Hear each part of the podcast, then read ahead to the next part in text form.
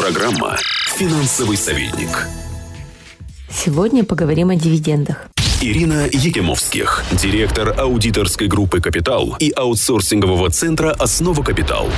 Некоторые предприниматели задаются вопросом, надо ли выплачивать дивиденды из бизнеса или правильно оставлять деньги на развитие компании. Во-первых, надо понимать, что дивидендами являются любые выплаты по распоряжению собственников, не связанные с выполнением ими трудовой функции. Неважно, как оформлены эти выплаты. Это может быть оплата путевки по поручению учредителя или оплата за материалы, которые идут на строительство дома собственника. Все это дивиденды, даже если нет юридически оформленного документа. Один из важных принципов финансового учета учета приоритет содержания над формой. Чтобы ответить на вопрос о выплате дивидендов, необходимо понимать следующее. У каждого бизнеса есть баланс – активы имущества и пассивы – источники этого имущества. И главное – балансовое уравнение. Активы всегда равны пассивам.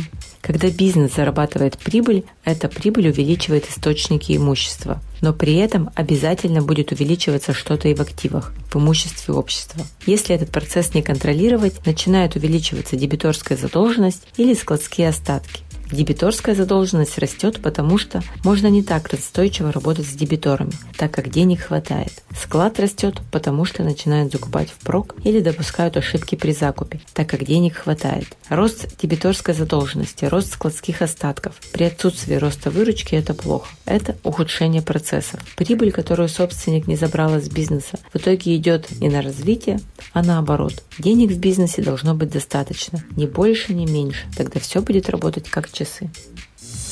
Финансовый советник. Каждый понедельник в 11.20 и 16.20 на бизнес ФМ в Екатеринбурге.